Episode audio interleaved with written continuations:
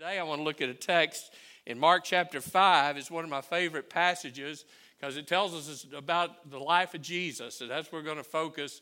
I hope you have your Bibles. I want to pray for us. Then we're going to look at Mark chapter 5 today, beginning verse 21. Father, what a joy it is to be in the presence of the living God. We're with you always. There's nowhere we go that you're not already.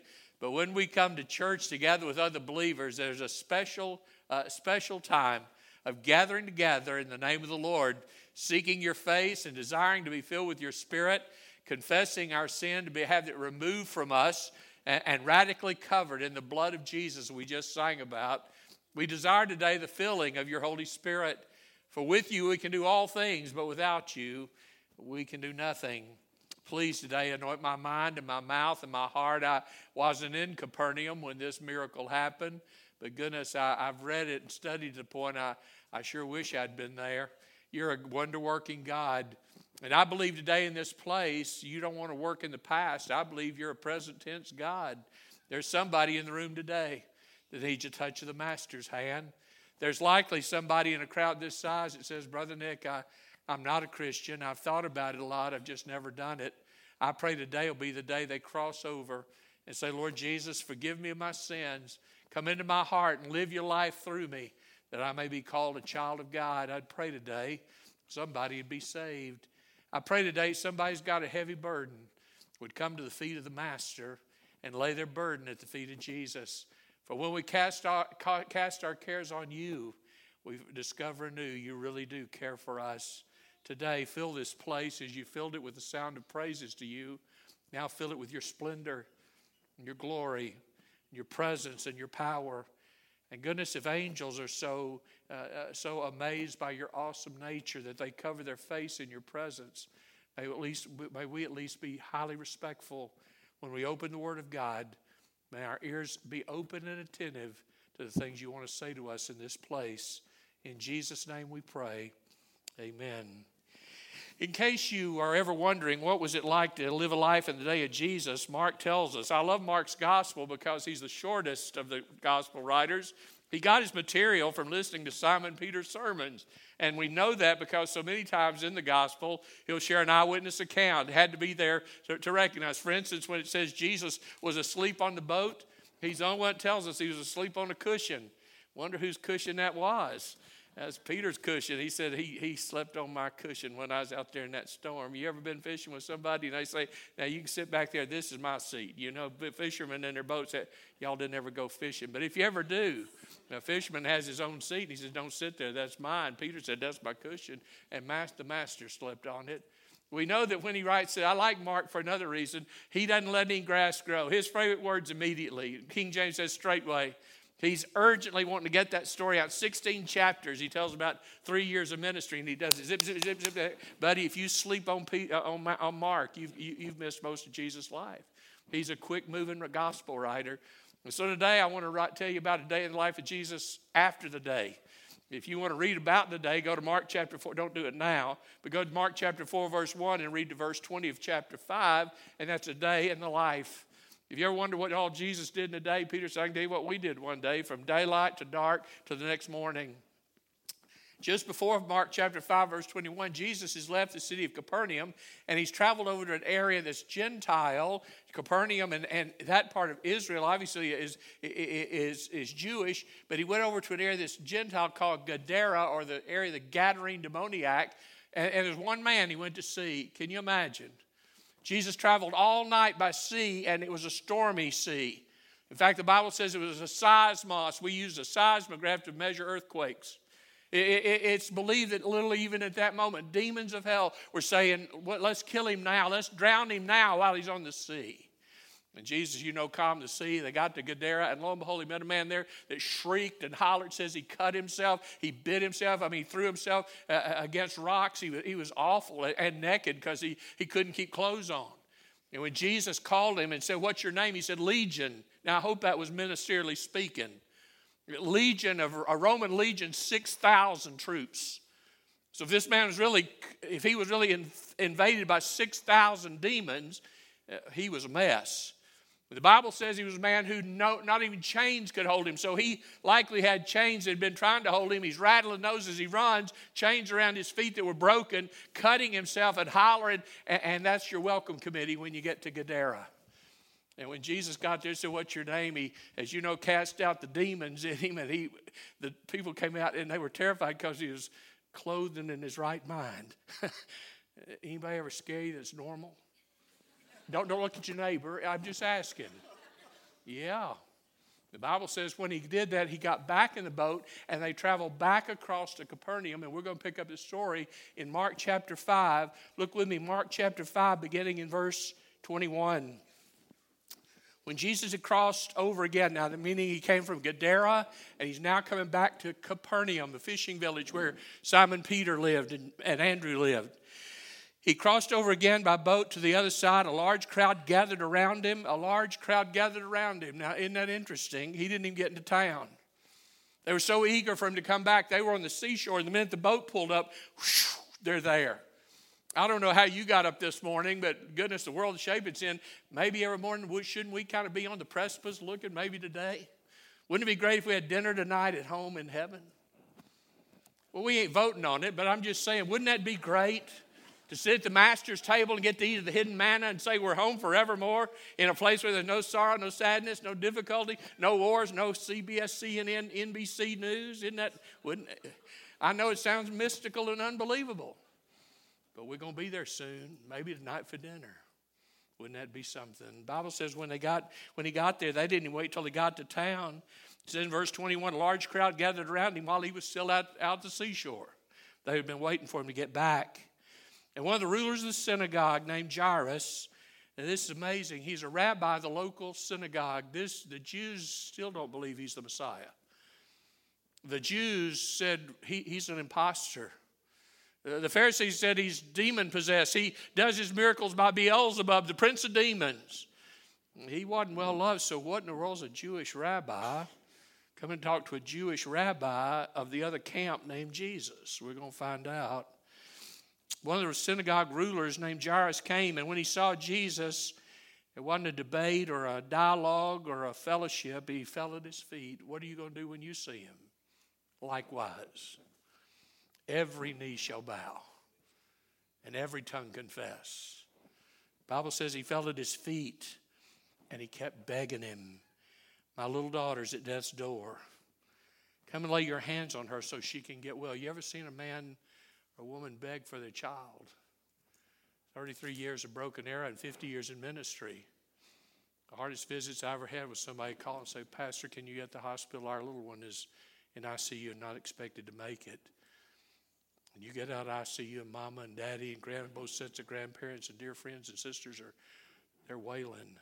Brother Nick, please pray for The doctor says there's, there's just not any hope. We're, we we need help. Please pray for us. You ever been there? I didn't like it either. But everybody's broken and begging, please spare my child. That's the that's the attitude this this rabbi. It's my little daughter this time, Master. What's that old spiritual we used to sing? It's not my brother, not my sister. It's me, oh Lord. That's what he said. I'm standing, my little daughter's at death's door. Please come. Can you hear the pathos, the urgency? Please come. Lay your hands on her so she can get well and live. And so Jesus went with him. And there was that crowd. They're not going letting him go anywhere they don't go. They, they know where he is. Good things happen, and they want to follow. There's a large crowd. They were following, and guess what? Pressing. I don't know what stadium you've tried to get into when there's a big game, or what, what coliseum, or, or what concert you try to get into, but it's awful when they say the gates don't open till, and I mean crowds there, and the closer it gets till that opening gate moment, they're pushing, and people at the front about to be smothered. In fact, we've had people trampled to death because the crowd was pressing so hard. It says here they were pushing against him. Verse 25, and wouldn't you know it? Have you ever been on an urgent call and somebody pulls in front of you going 25? Don't ever pull in front of me going 25. I'll pray for you that locusts devour you and your car. Don't pull in front of me going 25. Invariably, you're in a big hurry and somebody has nothing to do for the last six months and they got nowhere to go for three or four days. And they're going 20. If that's you, come to the altar and repent. You have affected the attitudes of many, including me. Bible says this woman, wouldn't you know? Forgive me, ladies. F- forgive me. I, I wouldn't read it, but it's in there's a woman. He's on his way to take care of a death need, and this woman. I didn't think you'd smile, but here's what it says a woman suffering from bleeding. Now, no man can fathom this. I don't think a woman could. She had suffered from bleeding for 12 years. It, it, it's amazing. The Bible says she had endured. Now, this verse sums up her whole life. Look with me in verse 20, 26. Is that it? 20. I can't read that small print, but anyway, whatever. 26. Four verbs. What had her life been like? She had endured much from many doctors. She had spent all that she had in 12 years. So now she's not only diseased, she was broken, broke. She had not been helped. Is there anything worse than going to a multitude of doctors and each one says, I'm so sorry, there's nothing we can do? And then not only that, look at this.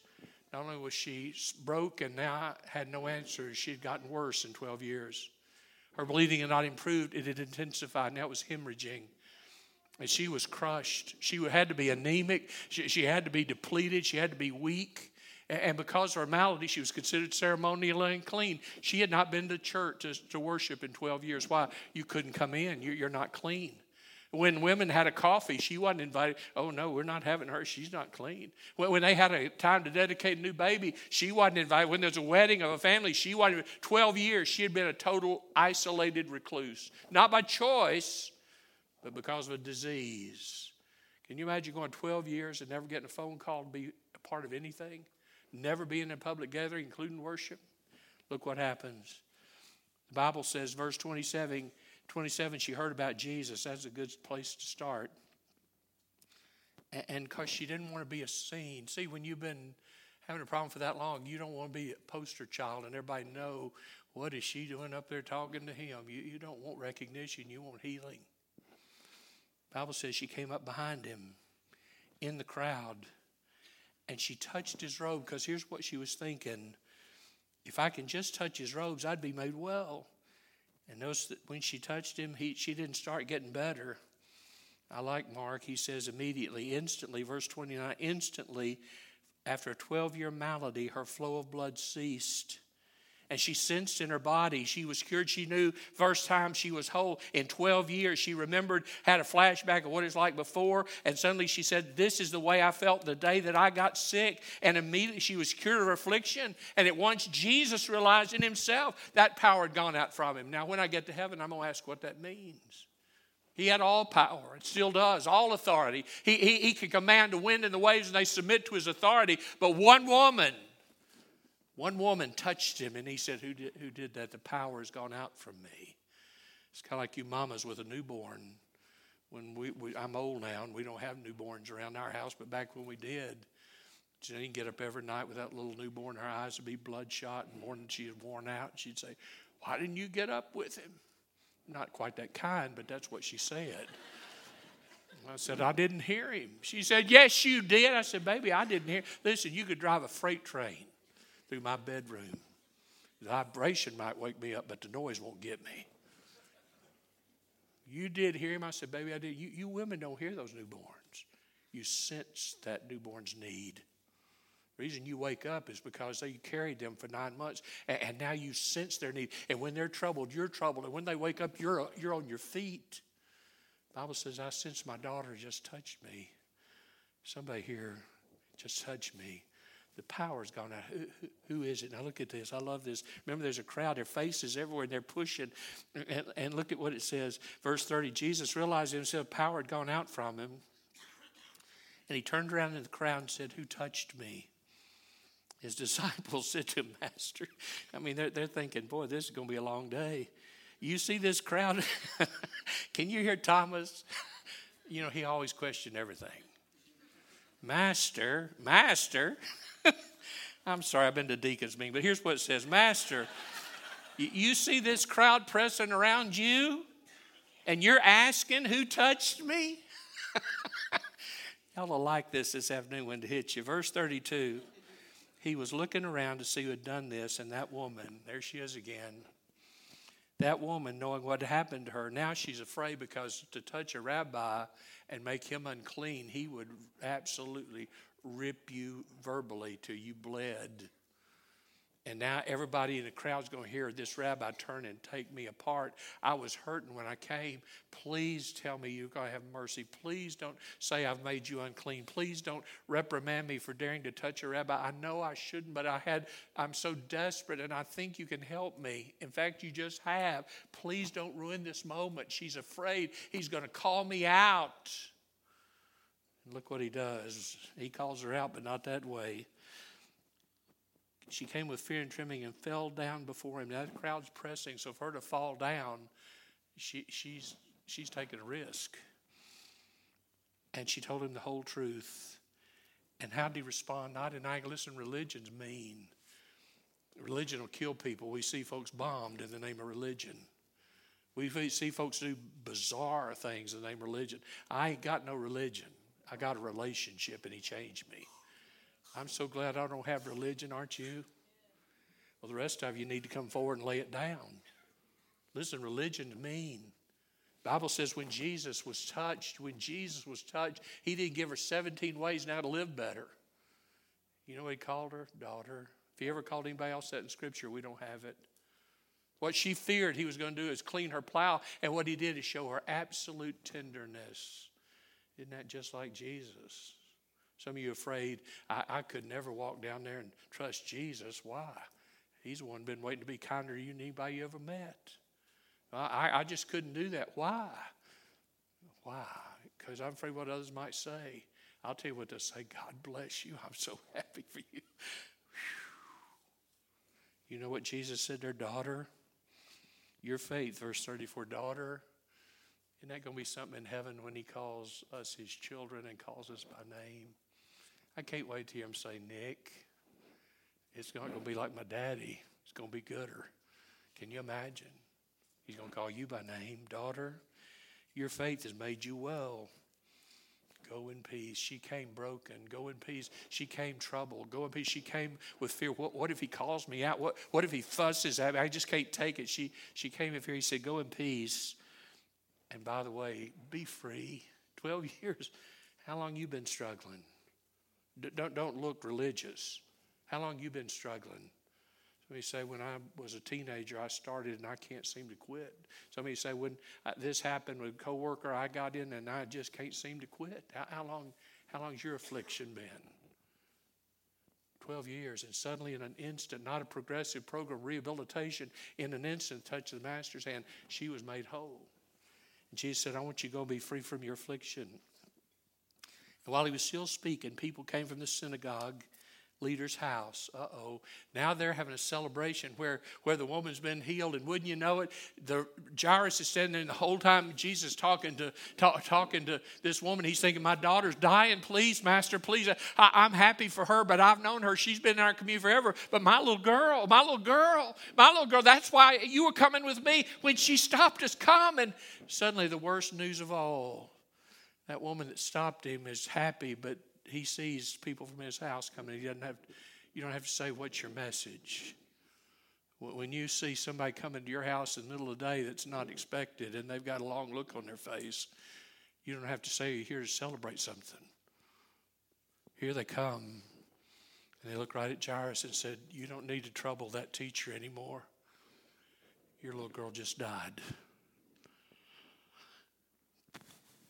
I never did like to go as a pastor when somebody said, please go to so and so's house. Their little girl has swallowed something she choked to death. You need to go be with them. I can remember when an 18 year old got killed in a car wreck.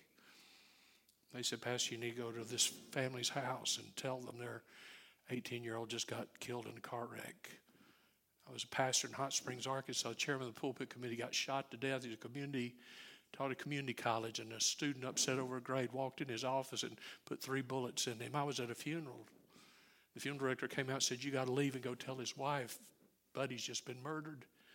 And they don't want her to hear it on the news. I pulled up to her house and she said, Well, Pastor, I didn't expect you today. I said, Brenda, you need to. He said, Well, come on in. That changed pretty quick when I told her why I was there. I never did like those trips. Here, here these men came and Jairus is hurting, thinking that woman, if she hadn't stopped him, maybe we'd have gotten there in time. It's too late. Too late. Too late. Or is it? Look at this, verse 35. While he was still speaking, people came from the synagogue leader's house. This kills you just to read it. Your 12 year old is dead. See, here's the difference. Both are 12. Woman's been suffering 12 years. She said, That's forever. If you've been battling cancer for 12 years, say, Brother Nick, I'm so tired of doctors and treatments and feeling bad and feeling weak and I'm just worn out. That's forever. But if you had a child for 12 years, say, How can she be 12? That seems like just yesterday. Both 12 years. But boy, the the testimony is very different how those 12 years passed. Bible says here, Jesus overheard verse 36, verse 35, 36, and he said to the synagogue leader, he looked at old who now is crushed, head down. Oh my. He said, Sir, don't be afraid. That, that's, what, that's what Jesus loved to say. You remember? When the disciples thought they were going to drown on the sea, he said, Fear not He said to the wind, Hush! Wouldn't you like to do that in Oklahoma? Hush, be still. And it stopped. He said to this man who's now brokenhearted, Don't be afraid, sir. Will you believe me? Can I ask you to do that today? You've been watching the news saying, Pastor, I'm terrified. Me too. Our country's in a mess. We're not godless. We're beyond that. We're reprobate. We're ready. We're cruising for a direct encounter with God Almighty, but not the kind we wanted. You know he says to his children? Don't be afraid. Don't be afraid. Believe me. He did not take anyone with him except the inner circle disciples, Peter, James, and John. When he got to the house, he took them inside the little girl's room and they came to the leader's house, and he saw a commotion and people weeping away. Back then, they'd have paid mourners that stand outside and wail. If you've watched the news, you've seen certainly Islamic women when there's a death. They la, la, boy, you can hear them forever. Well, then in biblical times, they do that from a house so that if somebody came through town unawares, they'd say, Let's stay clear of that house. They've got mourners. Somebody in there's died. It was their way of saying to a community, We're going through a season of death here. And those mourners will weep and wail and carry on in such horrible commotion. The Bible says when they came to the leader's house, verse 38, he saw the commotion, people weeping and wailing, and he went in and said, Why are you making a commotion and weeping? Uh, this little girl's not dead, she's asleep. And can I show you how much faith they had in Jesus? None.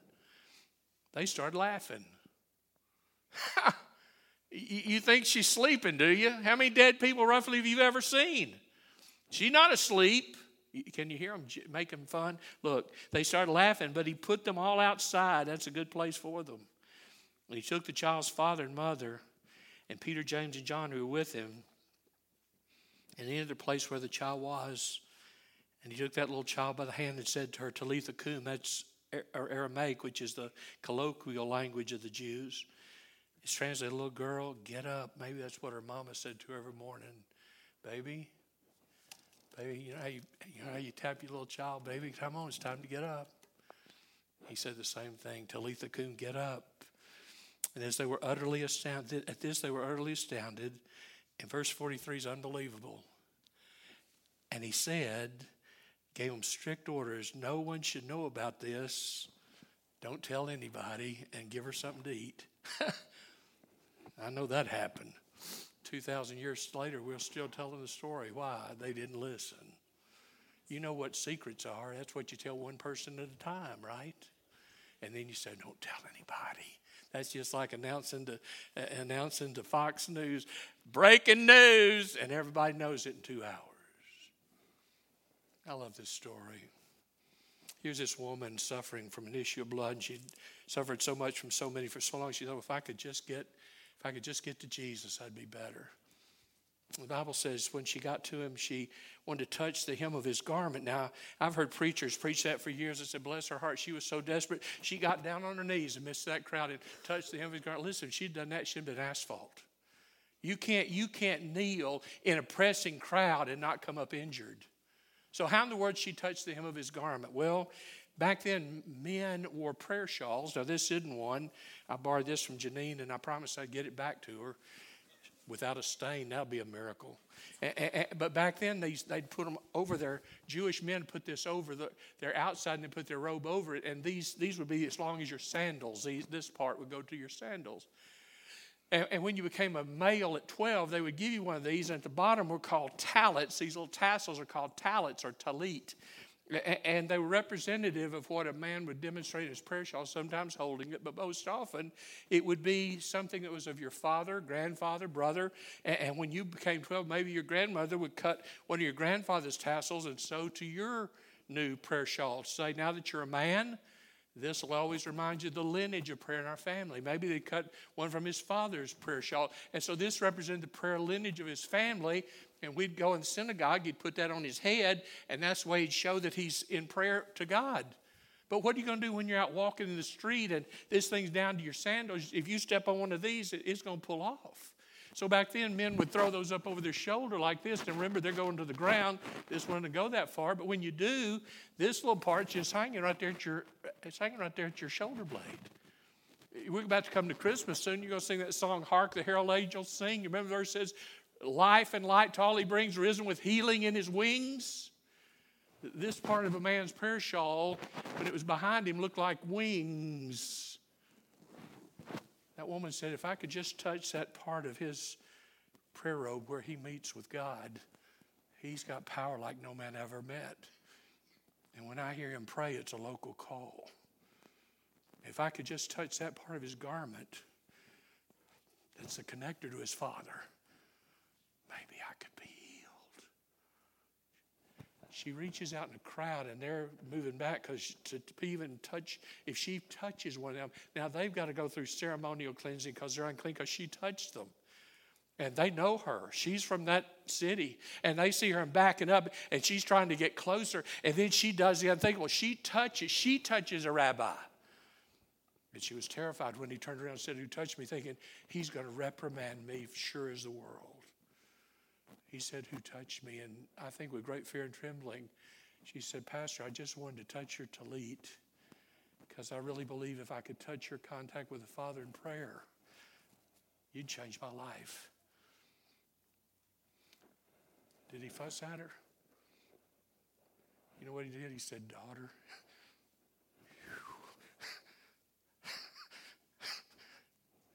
Daughter. Doesn't get any more tender than that. She cared enough to say, I'll do whatever it takes to get to Jesus. What would you do to get to him? How long you been suffering? How long you been in denial? That'd be a better question to ask. What would it take for you to say, if I could just touch him, I believe he'd help me? The Bible says on that day, he said, Daughter, you can go your way, you're made whole. I think I could hear her shouting if I'd been in Capernaum. You mean it? And the Bible says instantly, she said, I, I really am free. Free. You know, prayer will do that for you if you really pray. I'm old now and I like it, so don't mess with me. But when I was a boy, my daddy was a preacher. We lived in West Tennessee. And back then, churches have revivals, and my daddy was a great pastor, good preacher and he was asked to do a lot of revivals in small country churches, small towns all around West Tennessee and southern part of Kentucky. Back then, they had two week revival meetings. I knew you'd be thrilled. If we had a two week meeting now, the staff wouldn't even come that long, right? No, no offense to the staff, but I'm just saying. Two weeks. First week, you'd meet, and it'd be about the church. And the evangelist preached the church, say, well, we need to get our hearts right. There are people out there lost. Second week, they go after those lost people and they bring them in and they'd have people everywhere. But you know what they do to get ready? I remember going with my daddy both times. We'd go sometime the first week I'd go with him a night or two, and second week I'd go with him a night or two. But first week it always amazed me. When they give the invitation, the church would start filtering down here. And nobody said, Now y'all all come pray. He just say, if you got somebody you need to pray for, somebody on your heart, is there something you need to do get right with Jesus? We're getting ready to have revival. Something you need to get right. And Boy, he just called for prayer, and people start lining up, and, and you could see them weeping. I didn't know how to explain that. I was 12, 14 years old. I'd never seen it, but I'd seen them. I'd seen them line up the church. They just, and somebody else would come and pray with this one, and this one pray with this one, and for long they'd form a little circle. And the invitation went on 12, 14, 15 verses, and then silent music while they're praying. We're over that, aren't we? When's the last time you couldn't get home on time because people were still praying at the altar? When's the last time that this carpet was kind of mushy on Sunday morning from all the tears that were wept on the altar? How many of us, when we pray, it's a local call because there's such fervency and urgency in our prayer for our family and for our nation that God hears and, and He wipes away the tears of His people because He says, I've heard your prayer and I'm going to respond. Bible says, Bible says in that day they were so broken and they had prayed, God, please, please help me. Please help me. We pray many times for physical healing. But the tragedy, we have an illness that's much deeper. If you have cancer, you may not make it. You may die physically. But if you're afflicted with sin and not washed in the blood of Jesus, you're going to die forever. We pray a whole lot more for physical needs than we do spiritual redemption. If you come to a prayer meeting, they'll say about the livers that are bad, kidneys are bad, and heart transplant. When's the last time you went for a prayer meeting never heard a single organ, a prayer for a single bodily organ need to be fixed, but her, every name was somebody lost, lost, lost, lost, lost? When's the last time? Maybe that's been too long. Bible says this woman came to Jesus and she didn't want just a little nice parable. She didn't want a pat on the head. I imagine after 12 years of bleeding, she was absolutely wiped out physically. She said, Master, you're my last hope. What all have you tried? You tried going counseling? Well, no, not on counselors, but if your problem's sin, he can't help you. What have you tried? Well, I'm on this new medication. And you think that's going to give you peace? What can wash away my sin? Nothing but the blood of Jesus. She came and said, What I need is a touch of the Master's hand. But she was afraid to go in front of him, afraid he'd rebuke her. So she thought, maybe if I could just come up behind and just make point with his prayer point, make a contact with his prayer point. And Jesus said, Who was that? Somebody today, he's got your number, doesn't he? You say, Why are you running from me? Why are you rejecting me? Why have you not come to me? You remember his illustration? Come unto me, all you that labor and heavy laden, and I'll fuss at you, right? Right? Not even the Living Bible. It says, Listen, come unto me, all you that labor and heavy laden, and I'll give you rest. Take my yoke upon you and learn of me. For my yoke is easy, my burden is light. Well, that day, Jairus thought he was the one that's going to wind up losing because his daughter had died. He was the one that rejoiced the most. For the one who dead is now alive forevermore. Years ago, when I was a boy, and that's been a long time ago, when I was a young pastor, I, I, I started preaching in the 70s. Thank y'all for that response. Some of y'all come up after and say, How big was the coal oil lantern? But, but back in the 70s, I started preaching. A young man then was a preacher's kid, so he and I could relate. My day as a preacher, and he's a preacher's kid. He's very different from me. When he was just a boy at 11, he was already writing songs that they were singing in his dad's church. He was so gifted in music. They were in California, and he was a ma- masterful songwriter. In fact, that's how we'd get to know him all over America. His name was Andraé Crouch. He wrote a lot of great gospel songs. Andraé Crouch wrote one that I remember because it affected me so much then and has many times. I've quoted it many times since. Here's how it goes. Why ever wonder why you have problems and struggles and issues? Because Jesus wants to help make you what he wants you to be. Listen to this. I've had many tears and sorrows. I've had questions about tomorrow. I've had times I didn't know right from wrong. But in every situation, God gave blessed consolation that my trials come to help to make me strong. I thank God for the mountains, and I thank Him for the valleys. I thank Him for the storms He's brought me through. If I'd never had a problem, I wouldn't know that He could solve them. I wouldn't know what faith in God could do. How long you been struggling? You happy with it? Are you weary? I got good news for you. Jesus is the house. And all who come into him, he will in no wise cast out. In a moment, there'll be be pastors here. Maybe you need to come and let them pray for you.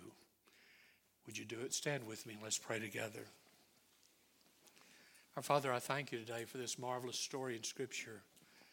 Two people left totally changed because everybody comes to Jesus, doesn't ever leave the same. One woman left made whole after 12 years. Goodness, what a fellowship she must have had that evening in her home. And one man who thought my little daughter's dead got home to see Jesus kneel down and lift her up and give her life again. What a moment. I believe there's somebody here today that desperately needs the touch of Jesus. I think they wear their mask well, and I think they pretend all is well, but the truth is inside they're, they're hurting. There's only one person that can really help us, and that's Jesus, and you came for us. You're not going to cast us out, chastise us. You came to help us. For those who are lost, you came to give us forgiveness and mercy and, and, and life forever renewed because the blood of Jesus shed on the cross. Somebody had to pay with their life for sin. You were willing to do that for us. The wages of sin was paid through Christ's blood. Maybe there's somebody today say, I need Jesus. I, have run long enough. Well, why don't you come in a moment? There are going to be staff members here. You say to them, I'm ready to trust him. Maybe there's somebody here today say, Brother Nick, I'm just really wrestling with an issue.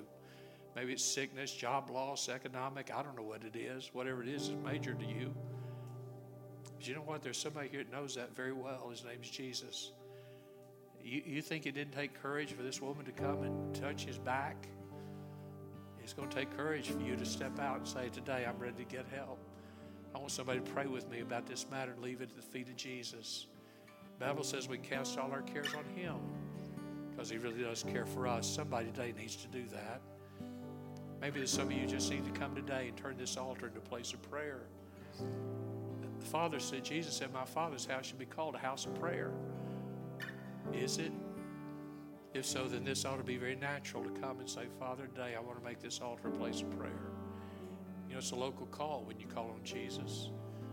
He's waiting to hear from some of you to, as intercessors. He's waiting to hear from some of you as a personal petitioner. Father, deal with me, please. I, I, I can't tell you what you need to do, but I can tell you the one that help you.